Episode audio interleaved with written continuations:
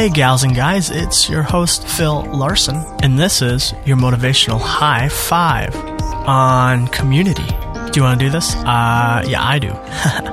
Let's do this. Episode 7, and um, here we are. um, what I want to do is actually also get other voices in on the mix, because I know I'm not the only one who has learned some things in their life. You guys need to hear other voices. I need to hear other voices.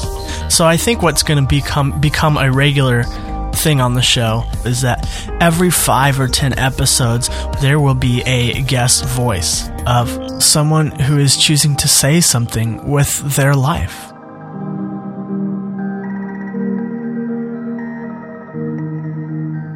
Community. Think about the different forms of community that are in your life. Community isn't all good. Let's be honest. There are healthy communities and there are unhealthy communities. Unhealthy communities encourage you to do what you want. They they go, "Yeah, man, do, you know, whatever you want. You do you." That's I hear that a lot. You do you. And it can be used, I guess, well in that, you know, don't don't pay attention to the critics, blah blah blah. But to say you do you and that you shut off healthy voices into your life, that's not good unhealthy community says no regrets. When unhealthy community says no regrets, it actually means don't think about the consequences.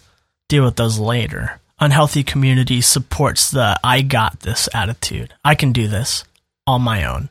Healthy community asks the question Does the future you want the now you to do that? Healthy community allows me to put the things swimming around in my head out on an operating table that is surrounded by love. For my healthy community to smell, poke, get all the angles, and report back with my best interest in mind their findings, advice, and guidance. My healthy community is willing to call me out and kick my butt. And if I truly want the healthiest community, then I'm going to be open to hearing those things. When we move away from community and into isolation, we begin to lose sight of ourselves. There is a proverb that says the person who looks into the mirror and walks away and forgets what they look like is foolish. The individuals of our healthy community are the mirrors that remind us by reflecting back truths of who we really are.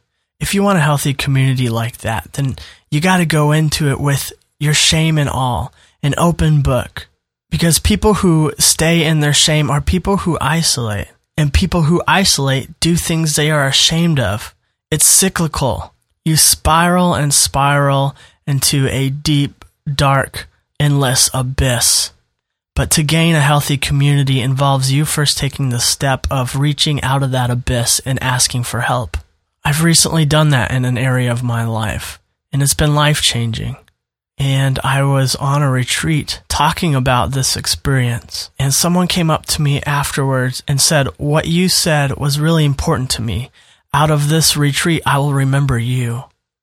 The beauty of community is not only that we see how much we need others, but that we also see how much others need us. So just like isolation is cyclical, community as well. As we gain from others, we give back to the community that we've received from.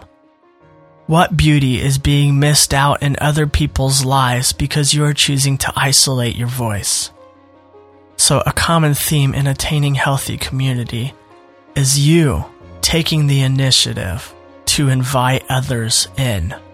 And guess what? If you're looking for it, others are looking for it too. Speak up enough and you'll find each other. That's just how community works. So, again, at the end of the show, and if this is new to you, what we have been doing these last seven episodes is something that I explained a little better in episode one, but it involves an exercise that gets us out of our normal patterns of telling stories to ourselves, which are usually negative. We're deciding to do something new and telling us some positive stories, telling us some truths about who we are. And it's actually some things that in a healthy community they can also help reinforce by doing as well for you. So when you got a minute, find a reflection of yourself so you can speak to yourself. Look into your eyes and speak into your soul and choose to believe it even though it's hard to do. Will you look at yourself and will you say these words? I can allow healthy community to speak truth into my life.